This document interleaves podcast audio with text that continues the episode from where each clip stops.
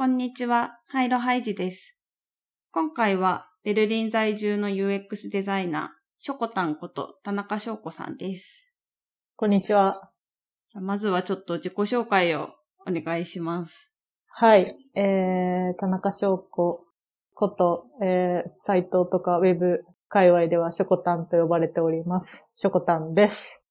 えー、今、ベルリンに住んでおります。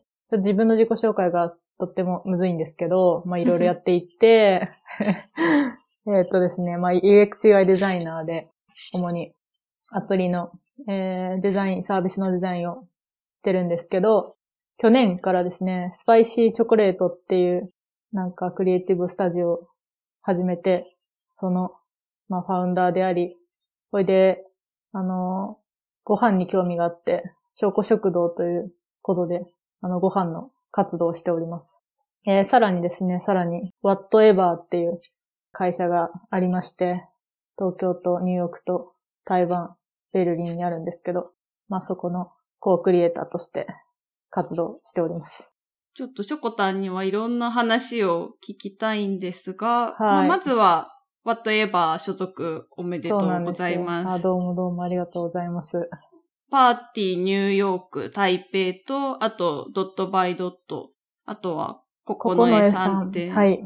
3社が合体してできたえっ、と、新しい会社。1、2、3、4社かな、4社か、んんそうですね。はい。なんか名前がいいよね。whatever って何でも。そう、なんかこれちょっとね、あの、プロモーションしますけど、make whatever, rule whatever っていうのがあって、うん。あの、まあ、いろんなものを作るよ。何でも作るよっていう make whatever でもあるし、私は正社員じゃないんですよ。うん。あの、正社員の人もおるし、正社員じゃなくて、こう、まあ、フリーランスとして、まあ、所属して、まあ、案件があったりとか、まあ、なんか、ものを一緒に作るときに一緒に作ろうや、うんみたいな。うん。なんか本当に、なんか自由というか、あの、社内っていうか会社の働き方も自由やし、作るものも自由やし、っていうなるほ感じですね。どね。うんうん。じゃあ、その、スパイシーチョコレートとしての自分のスタジオもやりつつ、ショコタンに合いそうな案件があったら一緒にやるっていう感じなんだ。そうそうそうそう。で、まあ、なんか、なんでワットエバーに入ったんかっていう話なんだけど、こう、まあ、そこのスパイシーチョコレートっていうのがもともと、まあ、フリーランスになっていろいろ構想があって、まあ、なんか人生にスパイスを届けるっていうので、なんかこう、プロダクトとかコンテンツを通して、新しい経験とか感情とか、まあ、価値観を届けたいっていうのがあったんじゃけど、でもこの、私のこの今までの仕事がやっぱり UX UI デザインじゃけん、やっぱりね、こう、来る案件がアプリの仕事っていうか、まあ、ソフトウェアの仕事よね、が多くて、うんうん。お問い合わせ来るのが、なんかまあ、医療系の UI とか、はいはい保険とか、うん。えっ、と、あと、なんだっけ、最近だと、ブロックチェーンとか、まあ、とにかく硬いわけよ。で、うんうん で、なんかそういうのも、まあ、できるんだけど、もっとなんか柔らかい仕事というか、発想系の仕事をしたいなっていうのがずっとあって、まあ、プランニングの仕事よね。うん。うん。UI の仕事って基本的に複雑なインフォメーションをいかにわかりやすく、こう使いやすく伝えるかっていう仕事だと思うんだけど、主に。なんか、なんだろう、発想の自由さとかあんまないじゃん。ああ。それはどまあ、ビジネス要件はね、固まってたりする場合が多いもんね。デザイナーが入るときって結構、なんかもうそこは動かせない状態になっていることが多かったりするよね。うなんかその、サービスの立ち上げ01の時は、まあ、とりあえず、まあ、機能考えたりだとか、そういうのはまあ、人できるんだけど、とはいえ、なんかそう、本当に、マジでスクラッチから考えるっていうことは、実はあんまなくて、うん、で、で、さらに、やっぱり、社長が一番だから、スタートアップとか、まあ、何、サービスを作るって、社長が、やっぱり最終意思決定者じゃん？うん。そういう時になんかいくらデザイナーがいろいろこう提案しても、こうなんか例えば実装されないとか、アイデアがこう、最終的には、なんか最後の最後で、こう通らないとかあって、うん世の中に出ないことも多くて、そうね、わかかる。なりもやぴーしてて。多特にあれだよね、フリーランスとして受けると結構そういう感じになっちゃうっていうか、まああとそこまで状況がね、こっちに共有されないことも多いしね。なんかその意思決定が提案はするけど、なんで却下されて最終的に実装されないのかとか、違う方向になりましたみたいなのが、外部の立場だとね、ちょっと。そう。まあ、なんかこう、アプリとかそうサービスを作るのも私大好きなんだけど、なんかこうリリースされてさ、いろんな要件の何万人何千万人の人に使われても、それはそれ気持ちいいんだけど、まあなんかそこまでいろんな人が絡んでるから、なんか本当に自分でハンドリングできないこともすごく多くて、うん。なんかそういうモヤモヤもあったし、あとなんかこう、この3年間いろいろ旅をして、いろんな国見て、で、まあ、ドイツに住んじゃって、なんかこう、いろいろ発想が浮かぶわけよ。なんか、あ、こんなサービスあったらいいのにとか、こんなやったらいいのにとか。うんうん。だけど、なんかそれを、じゃあなんか仕事でうまく還元できる場所がなくて、超もやぴーしてて、なんかいろいろアイディアあるんだけど、でも一人じゃ作れないし、無論デザイナーだけは作れないし、うんうんうん。で、それをなんかスパイシーチョコレートはすごいやりたいんだけど、とはいえ私もなんかそんなにチームがでかいチームを持ってるわけでもなく、さらにドイツにいるから、ままだまだ人脈も貧弱で、うん、なんかやっぱできない。このままでは。と思って、うんうん、その時に、バッドエバーさんに会って、できそうかもしれない、ここにいたらって思って、入ったというのが大きいですね。なるほどね。バッドエバーのさ、仕事、まあ立ち上がったばっかりだからさ、バッドエバーとして何をしてるっていうのってまだそんなに出てないと思うんだけどさ、うん、フリーランスとしてショコタンがやってる仕事とはじゃあちょっと毛色が違うそうそうそうそう。結構違う。まあ、そのもともとバッドエバーさんは広告の仕事をすごくしている会社だから、うん、プロモーションしたいってなった時に、この間、カルピスのやつをやってたけど、七夕の時に。うんうん。3331かなんかで、センサーをいっぱい使うて、光る玉がもう何千個とか、何千だったかな。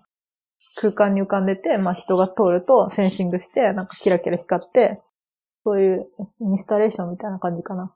もともとね、その4社は結構そういうのが強いよね。広告業界って言っても、もうちょっとインタラクティブな、で、かつ、ウェブもやるし、今言ったみたいにイベント会場っていうか、インスタレーションみたいに人が実際に触れて何か反応が起きるっていうのを、ね、みんな得意としている会社が母体になってるよね。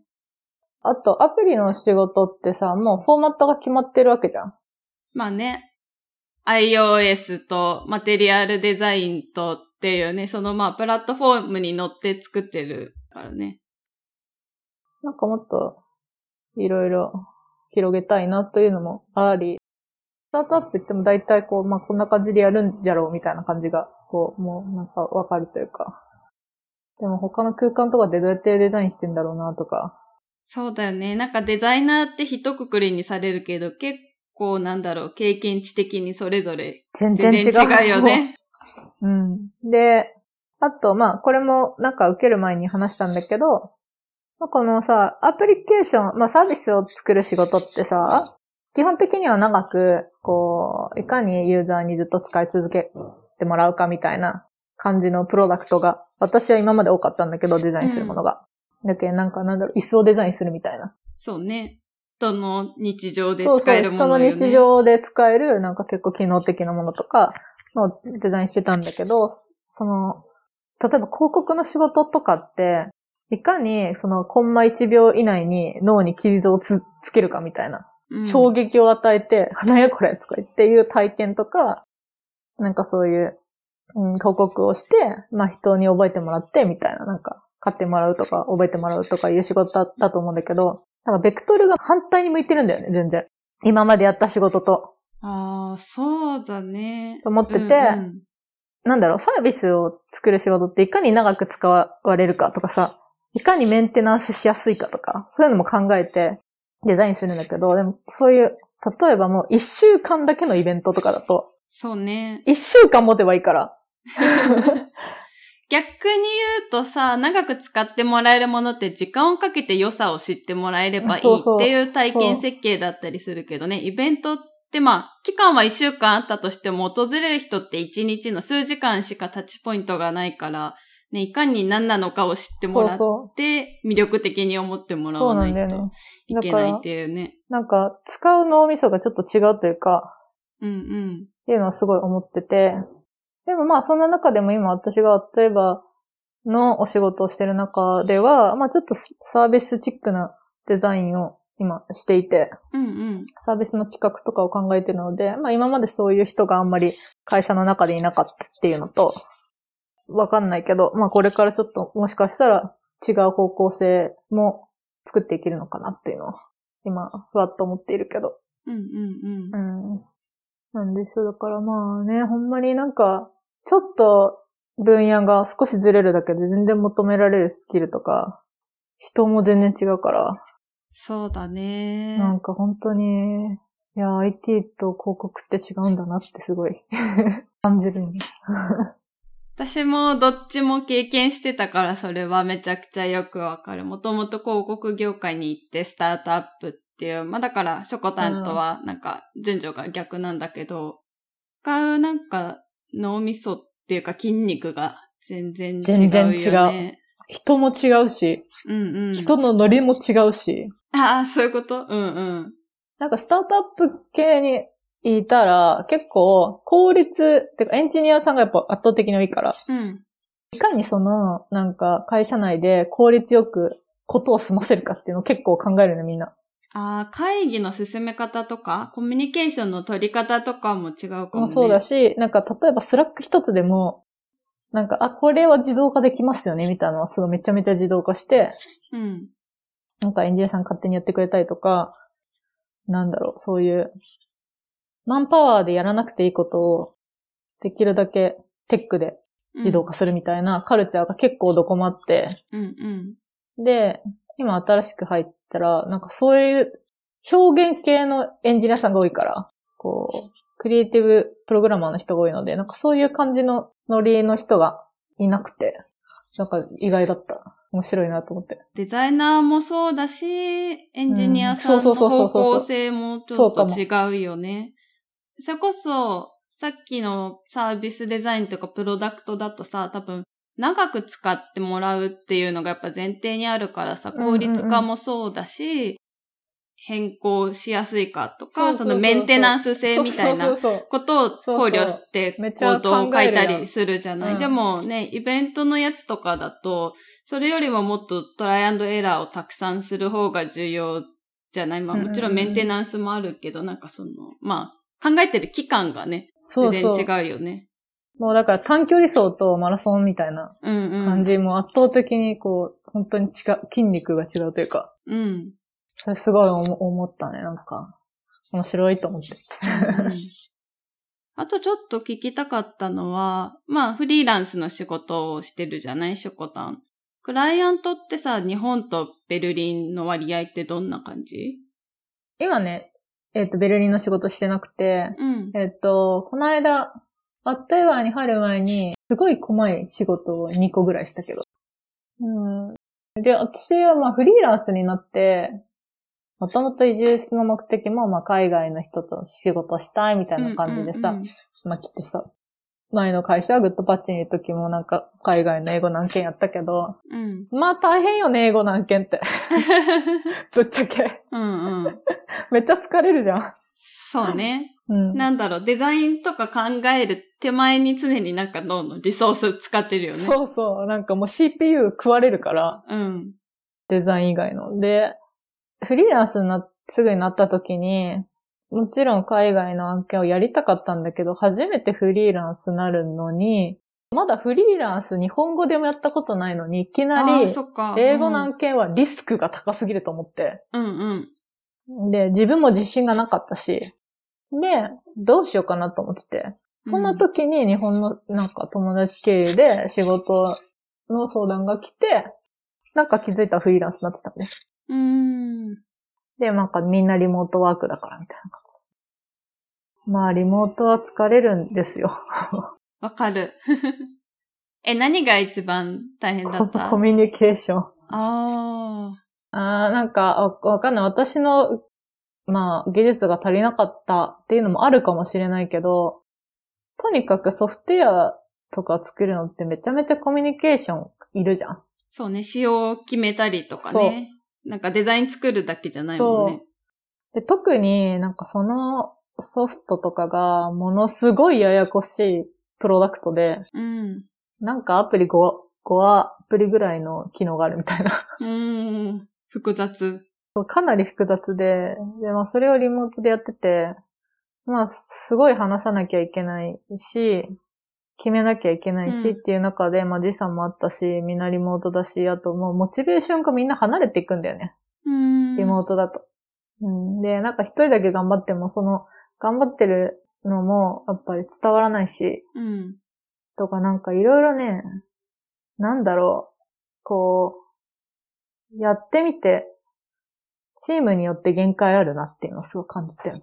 それはリモートはうまくいったのもあれば、今言ってたみたいにうまくワークしなかったのもある。私は案件でめちゃめちゃ成功したっていうリモートワークを今までやってないから、自分の中でうん。うん。そう満足したっていうものを作ってないから、なんとも言えないんだけど、まずやっぱり IT リテラシーがみんな高い人じゃないと無理だよね。そうだね。だから、例えば、ハイジと、とかだと多分仕事できるの。めちゃめちゃうんうん IT リテラシーが高いから。で、我々なんかも慣れてるから、あ、じゃあ、いついつやりましょうで、これでやりましょう。はいはいはいはい、うんみたいなのやっていくけど、例えばそうじゃない、えっ、と、会社であったりとか、うん。っていうとなんかそこですっごいコミュニケーションコストがかかるから、で、わかんないですとか言っても隣になんか説明できないし、うん。それは難しいよね。そうね。リモート私も経験あるし、まあ今も私の会社は東京とベルリンに、うんベルリンじゃないな、パリにもオフィスがあって、まあたまにリモートでミーティングとかも多いけど、まあでもそうね、リモートするなら、するなりの工夫は絶対いるし、しかも一人が工夫しても意味なくて、全員が同じ目線に立ってないと。ね、うまくいかないっていう。なんかね、これが実際に会う、会って in person でミーティングするんだっうん。たら、全然ま違うあ、。一人がリードして回すことはできると思うけど、ね、全員リモートでリードを誰かがするって結構難しいよね。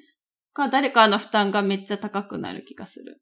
まあ、とにかくさ、その、会社に所属してデザインするっていうところから、まずフリーランスになりますっていうことで、また変数が一個増えるんだよね。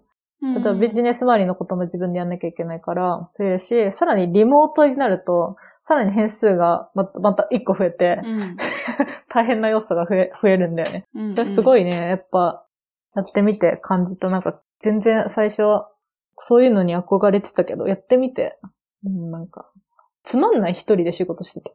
ああ。全然面白くないの。リモートワーク。まあ、ちょっとね、ここどうしようって思った時とかにね、横に人がいてくれたらね、パッと聞けるもんね。めっちゃ煮詰まるんだよね。めっちゃ煮詰まるし、で、ベルリンと日本だったら、日本が本当に終わってる時にベルリンがっつり働いてるから、あ、なんかここ相談したいとか、ここちょっとどうなってんだろうとか、ここのファイルがわかんないとかってもう寝てるわけよ。うん。まあ、時差の問題がね。そう、それで、あ、なんかもう、もやもやするみたいな。うんうんうんとか、まあ、うまく使ったらうまく使えるんだけど、でも、まあ、あんまりうまく使うシーンがなかったかな。今まで仕事して。あと、その、まあ、アメリカの仕事をやってた、アメリカって言っても、その、あの、ダライラマのお医者さんと仕事した時に、ほう。これさ、あんまり、あんまり多分ネットとかで書いてないんだけど、うん、初めて聞いた。あダライラマのお医者さんと仕事したんですよ。それはデザイナーとして？そう、それが、えっと、多分フリーランスで初めて、本当に英語のうん。海外の案件の仕事をしたんだけど、もうそれも、なんかね、突然ね、ファクトリーの中の人から急にメールが来て、うん。えと思ってなんか話をさせてくださいとか言われて話を聞いたら、ドイツ人の男性だったんだけど、なんか、ダライラマのお医者さんの サイトでなんかこういうことをやっていて、なんかちゃんとちょっとリデザインしたいから探しているみたいなのが急に来て、うん。みたいな。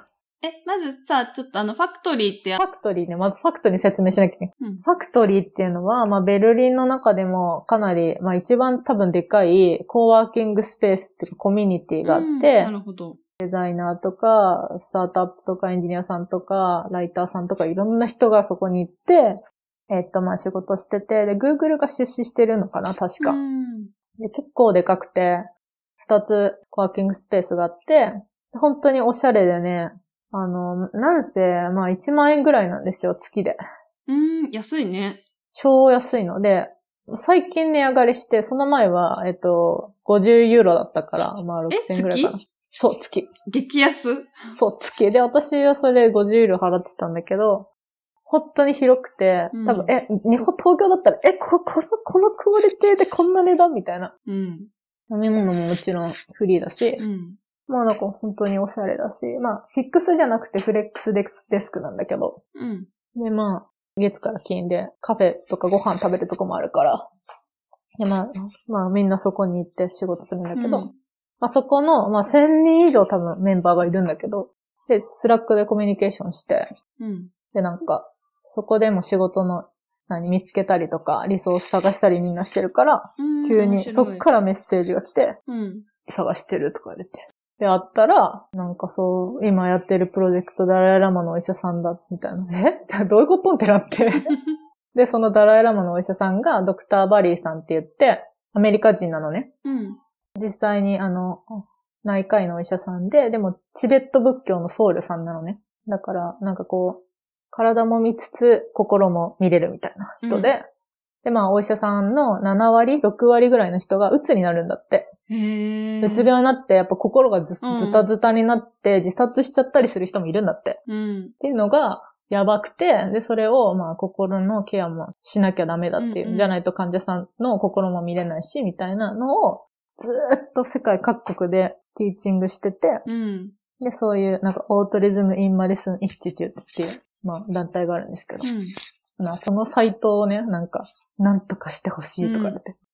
ね、最初は本当に、日本のスタートアップの仕事もしてたし、うん。なんかそんな、なんか大御所の仕事をしていいのかとか 思って、受け、どうしようと思ってすごい悩んでてう、ん。であとお金もチャ、いくらチャージしていいかわかんなくて、最初のね、案件だもんね、ベルリンの。だ、し、あと、すその成人的な人に、うん。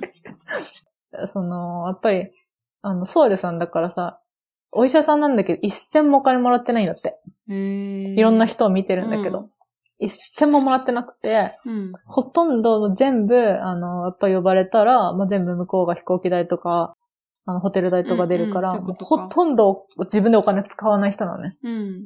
でもそんな人にどんだけチャージしたらいいみたいな。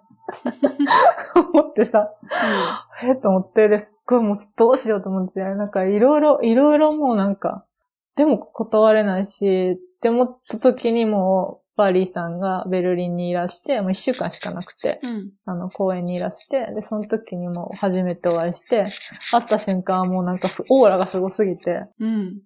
この人の仕事はなんか無料でもやらねばならないってみたいな 気になって、これはちょっとやらなきゃダメだなと思ってやりますっつって。で、そう、なんか一緒にユーザー、ペルソナ立てたりとか、え、面白いね。お医者さんの人はどういう人なのかっていうのをペルソナ一緒に、わかんないか私も聞いて、一緒にうちでペルソナ立てて、あと、本当に時間がなかったから、もうあの、う、うちに、えっ、と、来て、えー来てお仕事しませんかってご飯作りますって言って、バリーさんうち来て、で、精進料理作って、ご飯食べながら仕事しかも、したの。精進料理を振る舞う。すごい緊張するね。あそうで、初めてそれ精進料理作ったんだけど、あそうなんです。その時で調べて、何が食べれないのかって調べて、これ食べられますか？って言ったら、これとこれは食べられないですって言われて、うん。なんか全部来る前に仕込んで、なんかね、ビーフンとか作ったんだけど。んで、すごい仲良くなって、うん。あ、そう、そのバリーさんの影響で私インド行ったんだよね。うーん。で、彼がその、まあ、一週間の滞在しかなかったから、うん。やっぱり聞けることとかが全然まだまだ足りなくて、で、じゃあその後リモートで仕事しましょうってリモートになったんだけど、やっぱりそのもう、まずネットの回線が安安定してないからさ、いろんなとこにトラベルされるから。うん。で、そうするとなんかデザイン見せたかったんだけど、うまく映像がなんか繋がらなくて、うん。あの画像がシェアできないとか、音声が途切れて何言ってるかわかんないとか、なんかさ、英語だから聞き取れないし、とかで、なんかすごい結構迷惑をかけたりとかで、お互いどうしようもない、ネットワークが悪いとかってなんかどうしようもできないからさ、で、お忙しいからまたなんかミーティング1時間とか取ってもやっぱすぐ時間過ぎちゃうし。うん。言ってももう70超えた方だからやっぱりなんかいろんなことを伝授するのが大変なんだよね。うん。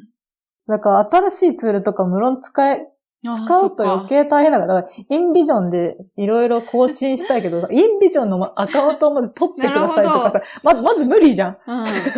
で、これはダメだ。コミュニケーションコストが高すぎると思って、どうやって共有したらいいんだろうと思って、うん。どうしようと思ってもう Google の Docs に貼ったもん、画像。もう全部一つの場所に一元管理みたいな。慣れてるクライアントだとさ、例えばさ、なんかさ、セッペリンとか共有してこういう感じですとかさ、こういう風に動くんですとか言えるけどさ、うん。そんなの無理じゃん。なんかアカウント取ってこれやってくださいとかさ。うんだから、これはやばい。こんなことを想定してなかったと思って、しくったと思って、焦って、どうやって共有したらいいんだろうと思って、もう Google の Docs しかないやんと思って、グ Docs にベコベコ貼って、うん。ここにコメントしてくださいテキストですって。Google の Docs は大丈夫だったんだ。うん、そうそう。で、なんかベコベコ貼って、っていうので、なんか、まあ、いろいろ勉強になったけどね、あの時になんか。リモートワーク難しいし、これは全然なんか、考えてなかったな、こういうことは、とう思って。ん。うんあとなんかあれよね。英語以前にさ、今のお話ってさ、いろんな文化的背景を知らなきゃいけないのが大変よね。まあ、まず、お医者さんっていうので医療のこと、まあ、しょこたん、お医者さんのペルソナについてインタビューとかもしてたけどさ。そう、それすごい思った。まあ、あとは、チベット仏教がどういう文化そうそうでっていう。そうなのよ。こう、で、結構内容がね、難しくてね、最初言われたことが。えっ、と、なんだっけ、コンパッションってうん言うんだけど、最初何？コンパッションって何？なんかそういうスピリチュアルワードがいっぱい出てくる。そのね、慈悲、慈悲みたいな意味なんだけど。オートリズムとかも、まあなんかそういう意味で。な、な、なに、まずそういうことを英語で言われる、最初意味がわかんなくて。で、バーって言われるのを理解するのに、まあ、翻訳かけて、さっと理解して、なんかついてったりとか。で、まあ、その彼とお仕事して思ったのが、やっぱすごい、こういう人と仕事をした時に、やっぱいろんなことを知ってないと、うん。対等に話せないなってすごい思った。うんうんなんか私は、ラッキーなことに日本人で、で、仏教とか分かってたから、うん。うん。なんかそういう話もできたし、そういうなんか仏教話で二人で盛り上がったんだけど。なんか、だからいろんな引き出しが必要だなってすごい思って、その時。で、そのね、チベットの問題とかも私知らなかったんだけど、私調べて、うん。こういう問題があるんだなとか。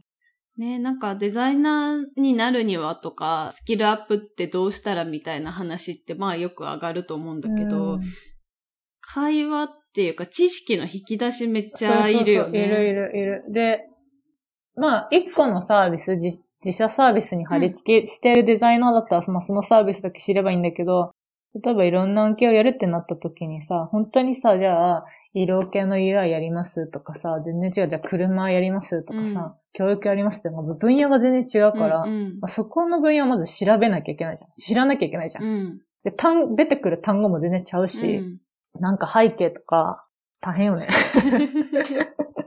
まあでも、フリーランスのデザイナー、まあ増えてるのかわからないけど、まあたくさんいるっていう中で、逆に言うと、この分野は得意ですっていうのが、なんかあるといいのかな。うん。なんか、とはいえ全部オールマイティに。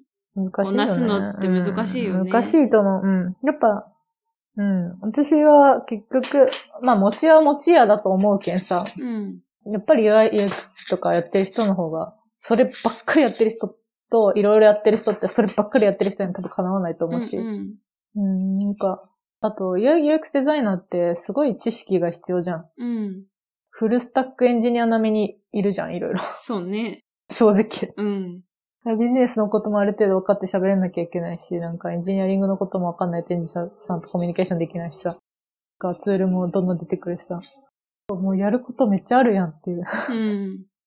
いやーあとね、今日最近思うのがね、うん。ちょっとさっきのベルリンと日本の仕事の話だけど、あのね、仕事の案件の依頼が来るときに、やっぱドイツとかはめちゃめちゃリクワイアメントすっごいきっちり書いてくるの。あ、もう最初のコンタクトの段階で、細かいディテールが書いてある。最初のコンタクトもそうだし、私がはっきり言うと、はっきりドライに答えてくれるの。うんうんで、私いつも、じゃあデザイナー、あなたが期待する、デザイナーに期待することって何ですか？とか、うんデザイナーのリクエアメントって何ですか？って必ず聞くのね。うん。どういうことを、あの、あなたは求めていますか、探していますかっていうのを必ず聞いて、まあデッドラインとか細かいこと全部聞くんだけど、かなりちゃんとクリアに答えてくる。なんかやっぱその辺をちゃんと明確にしないと、なんかじ、事故るじゃないけど、なんかうまく、私はどのプロジェクトもうまくいかないんじゃないかとこうんうんう思うんだよね。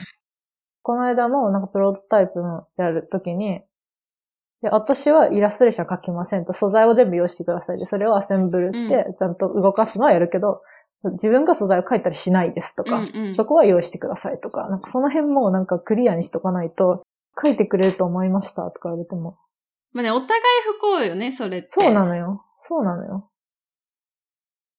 いやー、デザイナーって、仕事いっぱいあるよね。あと、まあちょっと思うのは、チョコタンと私同い年じゃない？どんどん作るだけじゃなくて、まあ年齢じゃないけど、まあ経験をある程度してると、なんかそういうのもやっていかなきゃなんだろうかみたいなのは最近思ったりする。あの、その、例えば会議のさっき言ってたさ、会議の問題だったりとか、なんかクライアントとの意思疎通の仕方とか、うん。うん、それをスムーズにする方法も一つデザイナーが考えなきゃいけないっていうか、まあ問題があるならどうしたらいいのかっていうのは、なんか工夫しなきゃいけないのかなっていうのはちょっと。私そういうのめちゃめちゃ言うんだよね。うん。仕事してるときに。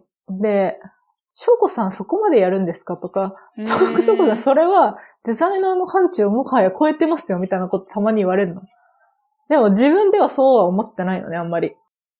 なんかそれは私が気づいたからそれはもちろん言うし、なんか、一応 UI/UX デザイナーって、まあサービスをさ、こう、まあ、いいサービスを作りたいと思ってからデザインしてるわけだけど、そうするとさ、もうなんか画面だけの話じゃないじゃん。うん。正直。絶対そう思う。全然そうじゃないじゃん。まずさ、なんか、このフリーの最初の仕事でも、なんかこう、じゃあ、このサービスがありますって、その機能を追加するデザインを書いてほしいですっていうのが最初に依頼だったの。だけど、いや、そんな、この機能に追加しても全然良くならんし、最初からスクラッチからリデザインしないと全然もう分かりにくいし、でそもそもこのスクラッチからじゃあやるってなっても、まずソフトウェアの制作体制があかんやんみたいな。そっからまず直さなきゃあかんやんとかなるともうどんどんどんどんさ、なんか根元まで直さないと意味ないみたいになると、なんか、じゃあどこまで UX デザイナーやればいいんだろうみたいな感じになってきて。人々が想像する UX デザインに至る手前にまずそうそう、もう。根本治療が必要です根本治療って、じゃあサービスを、一個サービスを、まあ、リデザインし直すってなっても、例えばそこの会社がいろんな他のサービスもややってて、じゃあブランディングがそもそもあかんってなったら、もうそ、ブランディングも直さないとダメやんとかいう話になるやん。もう、もはやもう、ロゴとかブランドアイデンティティがあかんすぎて、こんな状態でアプリを新しくしても意味ないから、ここも刷新して、ブランドデザイナー入れないとダメでしょとかなるとさ、なんかどんどんどんどん規模がでかくなってさ、そうするとなんか、どこまでやったらいいんだろうとか、途方に暮れることがしばしばあるというか。そうね。いや、私なんかそういう提案はどんどんした方がいいと思ってて、思ってるんだけど、一方でさ、フリーランスとしてさ、そういう仕事に関わるときって実際どこまで言えるのかなと思って。あ、私めっちゃ言う。最初に言うの。最初に私、一番最初にそれを言いますね。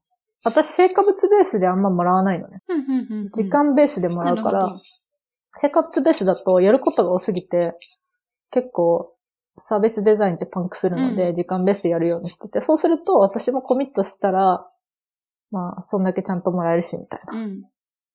だから、えっ、と、その代わり、まあ、いろんなこの、このサービスに対してのデザインに関してのことは全部言うんだけど、超耳の痛いことも言うし、うん。全部言いますみたいなのを一番最初に言って、うんうんうんで、それはでもサービスを良くするために言ってるから。それいいね。その最初にそういうこと言いますよっていう予告をするのって。なんか、それがないとさ、向こうもさ、要求したのと違うことが出てきた上、なんか言っとるみたいにさ、なっちゃうから、その事前に言うっていうの大事だね。すべての案件そうかも。なんか、基本的に言われたことを素直にやることはあんまなくて、うん。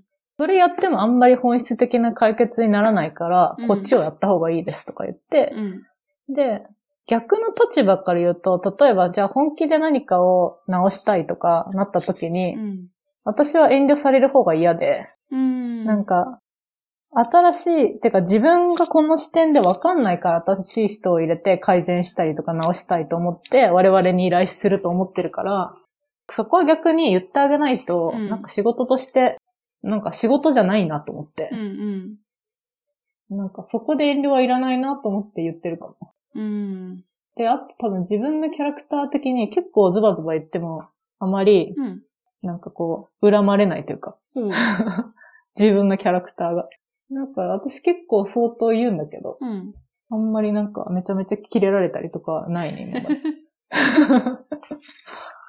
全然ないね。まあでもそれはひとえに、さ、その事前の予告もそうだし、あとショコタン結構ネットでさ、ノートとかでいろいろ発信してるじゃない？デザインについてとか。それがでもね、私のね、ノートのフォロー、ノートで見て、聞いてるラジオの人って全然デザイナー少ないと思うよ。あ、そうなんだ。意外。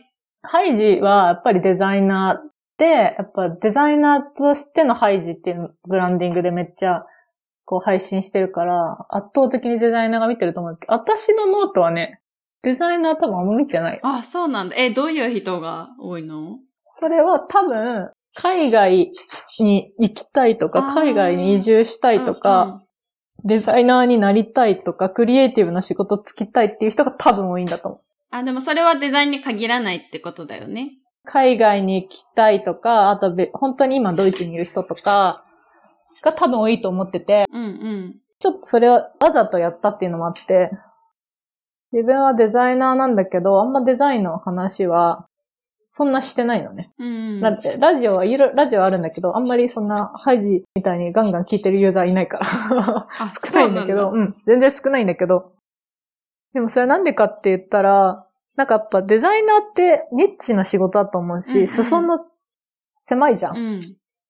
でなんか私もこういうデザインの話めっちゃしたいし、すごいあ熱いからいろいろやりたいんだけど、そういう話をしても多分一般の人は聞かないと思うの、おそらく。うんうんと思って、なんかその業界の人は聞くだろうけど、一般の人は多分わかんないから、多分そういう発信をし私がしても刺さんないだろうなと思って、もっと万人の人が聞けるようなコンテンツの方がいいなと思って、うんうん海外とか、なんか普通の日常とかを届けてるっていうのはある。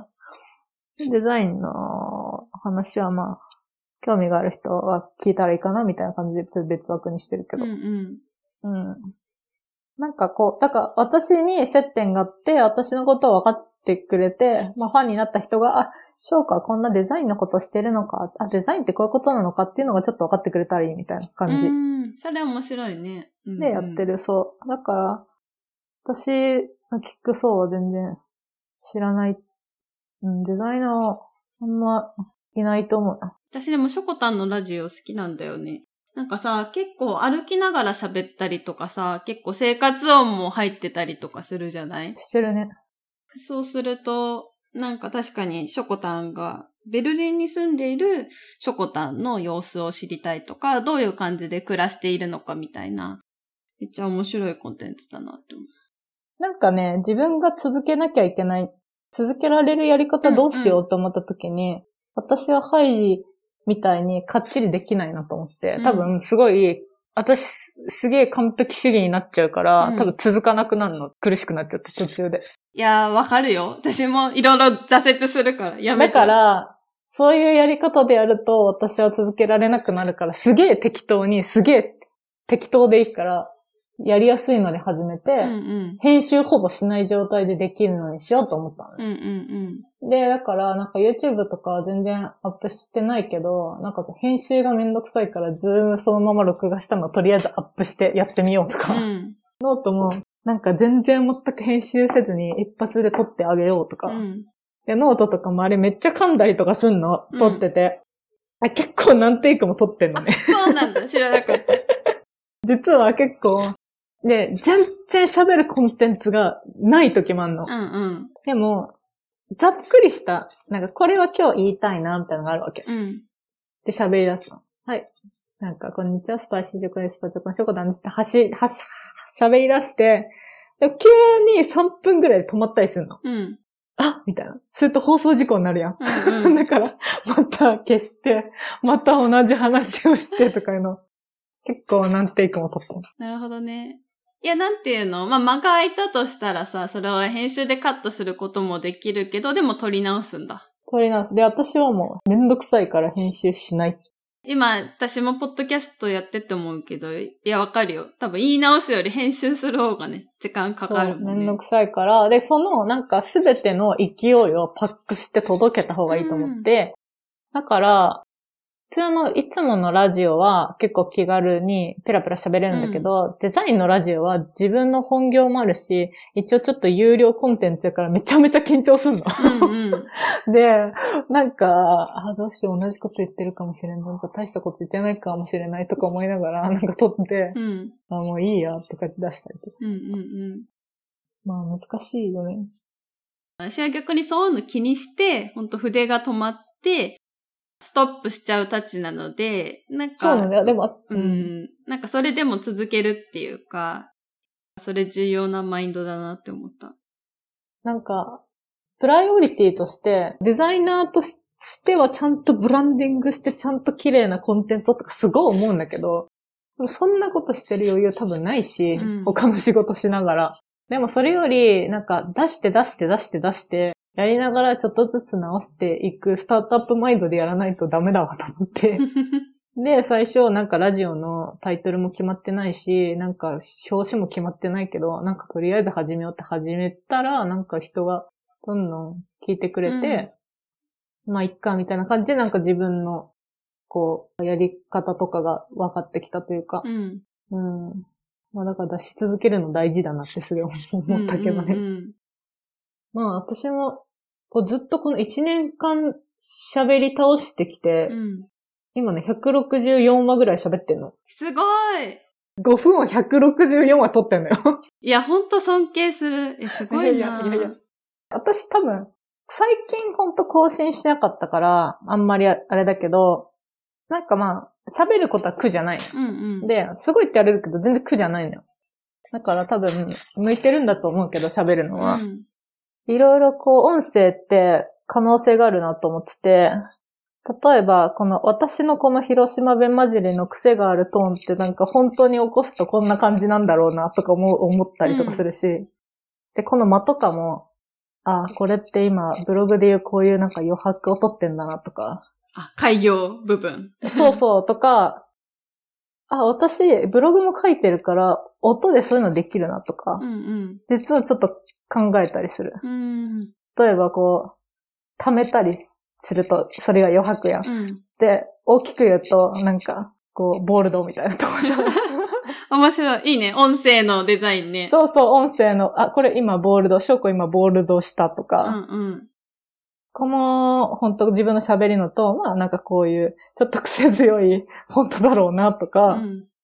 ていうのを、なんか、うん、たまに思うね、なんか。そうね。で、多分上手い芸人さんとかラジオってそれすごい上手くやってんだよね。うんうんうん。いや、なんか私もポッドキャスト始めてからさ、なんかテレビとかさ、ラジオもさ、今までなんとなく聞いてたのがさ、あ、こういう意図で今なんか喋ってるんだとか、あ、今ここをつなげたとか、場面転換したとか、他の人にパスしたみたいなのが、自分がやるようになってからね、なんか見えるようになってきた。今更っちゃ今更なんだけど、いや、すごいよね。喋りを仕事にしてる人って。うんそうそう。なんか、あなんか新たな発見があり、で自分もダメだなって思うこともあるし、うん。同じようなことしか言ってないなとか、なるけど、あでも喋り続けると、一年前よりかは、なんか喋りが上手になったかもしれない。ああ、いいね。かな？私一個始めた動機は、そうそう、喋りをうまくしたいっていうのは、あ、あるのね。あ、そうなの？いやいや、あるの。で、かつ、なんていうの？いや、英語も全然下手っぴなんだけど、なんか輪をかけて、あ、日本語がどんどん下手になってきてるやんって最近すごい思うのね。うん言葉もさ、日本語ですら出てこない時もあるし、どんどんルー語みたいになって、一部分だけなんか英単語になるみたいな、ないなんかそういうの。ある。あいや、私も、それは東京にいた時からルー語を喋ってた みたいなのがあって、うん人前で喋る機会もゼロではなかったりとか、また人前じゃなくても、まあデザインって人と喋るのが結構さ、さっきの会議とかでも結構メインじゃない？そのコミュニケーションよ、ほんまに。そう、んとか、その場のファシリテーションだったりとかってうんそうさ、その喋りによるコントロールだから、なそうなのよ。んか、その30代になってからもうちょっと強化しないといけないところかなっていうのは最近うん思っている。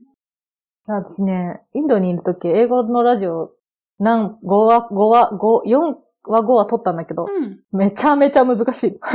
え、それはショコタンが英語で喋るそってこと？うう。ん。英語で5分喋り続けるのめっちゃきついよ。あそうね、喋り続けるって結構難しいよね。二人だったらまだいいけど、なんか放送事故にいっぱいなるの。だから、何回も撮り直すうの。んうん。めっちゃ難しいと思って。でもこれを多分すごいやったらめっちゃ英語力伸びるなって思った。ああ、そうね。独り言。独り言をうん5分喋るっていう。そうね。なんか日記つけるのとかもさ、英語の学習にいいっていうじゃん。まあでもそれの音声版よね。そう。で、例えばなんかインドの時も、じゃあ今日は火葬場に行ったとか、うん。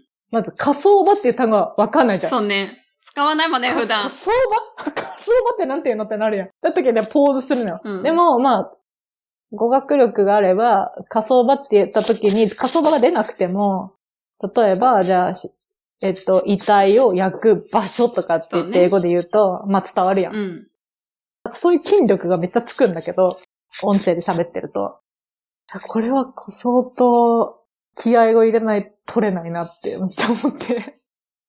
いや、だいぶね、いや、私の映画は全然まだまだですけど、本当に。でももう、いや、3年前とかに比べたらね、そりゃ、ちょっと鍛えられたなってこう、ん思うね。3年前はやっぱ言えなかったもんね、そんなにするすると。ショコタンはさ、結構大学の時から海外に行きたいと思ってて実現したみたいなことをさ、結構ブログとかでも書いてるじゃない？はい。日本で勉強してた時とベルリンに移住してからでなんか変わったことってある？その学習っていう意味で。私、英語の学習まともにしてなくてやばいと思ってて。うん。まあ喋るのは、まあ、なんか、こう、まあ前よりは、とか耳とかも慣れたけど、私ね、多分ね、これ食の話もそうだけど、東京にいる方がね、全然英語喋ってたし、外国人かぶれぶってたなってあ、すごいそうな思うんだ。そう、私逆、生活が真逆になったと思うんだよね。へえ。え、東京にいた時はさ、どういうシチュエーションで喋るの？日本にいた時は、まず、私はもう絶対海外に行きたいってめちゃめちゃ思ってたのね。でもう、日本語の環境がもうめっちゃ嫌だと思ってたから、うん。まず、あの、仕事終わりに外国人の人しかほとんど遊んでなかったの。はいはいはい。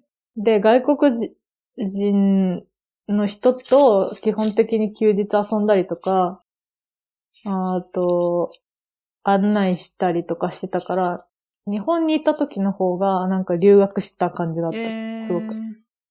それで帰ってからも海外ドラマもすごい見てたし、うんで、それでなんかこう LINE でとかでいろいろチャットしたりとかしてて、もう私の気持ちの気持ちはもう海外っていう マインドでいたから。うんで、こっちに来ると海外にいることが普通になったので、で、そんなことをしなくても海外にいれるし、で、逆に私今ソロで仕事することの方とかが多いから日本語でになっちゃうし、うん。で、ご飯とかもさ、こんな外外国人のご飯食べたくないから全然和食で米炊いたりとか食べてるし、うん なんかすげえ日本人生活してんだよね。へー。ドイツにいる方が。うんうんうん。で、ドイツ人なんてほとんどいないから、いないっていうか IT だとうん全然みんな英語で喋るから。ドイツ、うん。ドイツにいるのに本当にドイツに触れない生活をなんかしてんだよね。だからそれがちょっと最近ストレスなんだよね。せっかくい住んでいるのにみたいな感じ？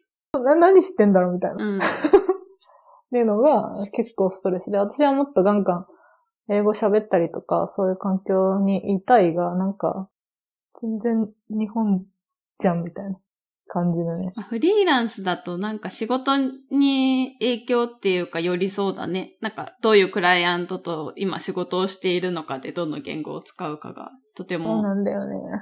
採用されそう。例えばパートナーが外国人とかだったらめちゃめちゃ英語喋るけど、うん。なんかそれがなくなると本当になんかもう、純日本人生活に戻るから。まあよく言われだけどあれじゃん。なんかルームメイトっていうか一緒に住むしかないんじゃない？わかんないけど。うーん。いや、もうなんか。で、まあ、こう、全然違う外国人がパートナーに言うと、やっぱ日常がなんか、日常って新たな発見しかないよね、日々。うーん。あ、こんなことも違うんだとか、うん。なんかそれはすごく思ったよね。毎日驚きだった、いろいろ。うーん。そうね。まあ、英語力も上がるし。うんうん。私、そうね、驚いたこと。最近私はなんか同僚が2000ピースあるパズルを購入して、今ね、デスクっていうか、私たちの席の横で今、チームでうん仕事の合間にみんなパズルをやっている。へえ。なんかでもそういうのって結構チームアクティビティっていうか結構多分コミュニケーションの一環。でやってるのと、あとちょっと仕事の合間にやるからね、ちょっとリフレッシュになる。そうね。人ってこう喋ることで思考って整理されるんだけど、うんうん一、人でやってると喋らないから思考が整理されないんだよ。ああ、そうね、それあるね。で、それもあるかも、ラジオやり出した一つのはいゲー、なんかモチベーションとして。喋りたいみたいうんうんうん。な。で、さっき今さ、その、コミュニケーションでパズルをやってるっていう話が出たけど、そう、私がご飯を作り出したのも、まあなんか、コミュニケーションみたいなのもあってご飯をやり出して、うんでデザインの仕事ってやっぱりコミュニケーション力っていうか語学力がすげえ必要じゃん、うん何気に。いや、めっちゃそう思う。抽象度が高いものを議論するからすげえ大変なのよ。意外と。特にこの、この UI、UX の仕事はめっちゃ大変なのよ。うん。あのーあと、なんかこう、別に、それは、そのユーザーによって、こう何、行為、行為、ビヘビアが違うっていうのもあるけど、まあ大体デザインってまあ一緒よ、どこも。うん。なんか。なんだけど、なんか食って、すごいベルリンに来て思ったのは、食って超多様性がめちゃめちゃあるのね。うん。特にベルリリンなんて、なんかベジタリアンの聖地だから、もうビーガンもいるし、ベジもいるし、あとなんかもう宗教的にこれ食べれんとか、の人もめっちゃいるし、うんうん、で、レストランに行くと、チョイスがめっちゃあるの。あ多様性を寛容するチョイスなあ。うんのね。うん必ずベジあるし。で、あと、なんだろう。デザインってこう、これが好き嫌いって結構難しいじゃん。うんなんか。でも、ご飯って美味しいものって大体みんな美味しいって言うんだよね。うん。ああ、それは面白いね。うん。国を越えて。大体うまいものはみんなうまいって言葉を交わさなくても、あ、うまいねってなるのよ。まあ、あと、微妙なもの食べたら表情に出るとかね。そうそう。で、なんかやっぱ、人をつなぐな、ご飯はと思って、うん。なんかご飯をやってる方が、こう、言葉がなくてもいろんな国の人とつながれるなってすごい思って、うん。なんか食をもっとやりたいなっていうのもある。多様性、いろんな食の多様性をもっと学びたいなって思ったのと、いうんろんな国の人と美味しいものを食べて美味しいなってつながるっていうことってすごい素敵だなと思って、なんかそっちって今まで私がやってきたデザインの中では結構なかったことかもしれないと思って、なんかそっちをやり出したっていうのがある。正直ね、今日本当はもうちょっと料理、ショコタンやってるから、その話もしたかったんだけど、結構その、だいぶ喋ったよね。そう、編集で多分これもうちょっと短くなるけど、今そろそろ1時間半くらい経とうとしてて。で割とショコタンと喋るといつもこんな感じよね。なんかよくツイッターの DM でやりとりしたりとか、前もビデオチャットでたまにね、それこそ私も。今は会社があるから人と喋れるけど、なんか結構引っ越した直後、なんか全然喋る相手がいなくて、なんか辛かった時によくショコタンと喋ってたけど、そうでもショコタンと喋ると大体こういうデザインの話とかって何時間も盛り上がってしまう。そうなんかね、そう、アイディアとかね、が湧いちゃうすぐ喋っちゃうんだよね、いっぱい。そう、なんかいっぱい喋りたいことある。だって全然喋らなかったデザイナーの英語帳の話とかさ。そう、いや、今日事前にトピックスをね、ショコタンに一応ねなんか、なんかこれさ、4、4割ぐらいしか喋ってない。またやりたいね。ちょっと、ショコタンまた来てほしい。このゲストに。いや、食はね、多分食だけで、食だけでやろ？う1時間喋る、うん食だけで話したいことはめちゃめちゃあって、これは自分のラジオでも話したいことはいっぱいあるんだけちょっとじゃあまた次回呼ぶので、今度はデザインと料理っていうテーマでやりましょう。そうね。やりたい。すごい話したい、ねうん。いや、めっちゃ共通点あると思ってて、私デザインとあるよ、料理って。めちゃめちゃあるよ。っていうのなので、今度、やりましょう。はい。じゃあ今日はそんなところかな。えっと、もしこれを聞いてくださっている方で、感想だったりご意見がある方は、ぜひツイッターで、ハッシュタグ、エクスポート FM でつぶやいてもらえると嬉しいです。じゃあ、今日のゲストは、ベルリン在住のショコタンこと田中翔子さんでした。ありがとうございました。ありがとうございました。ではでは。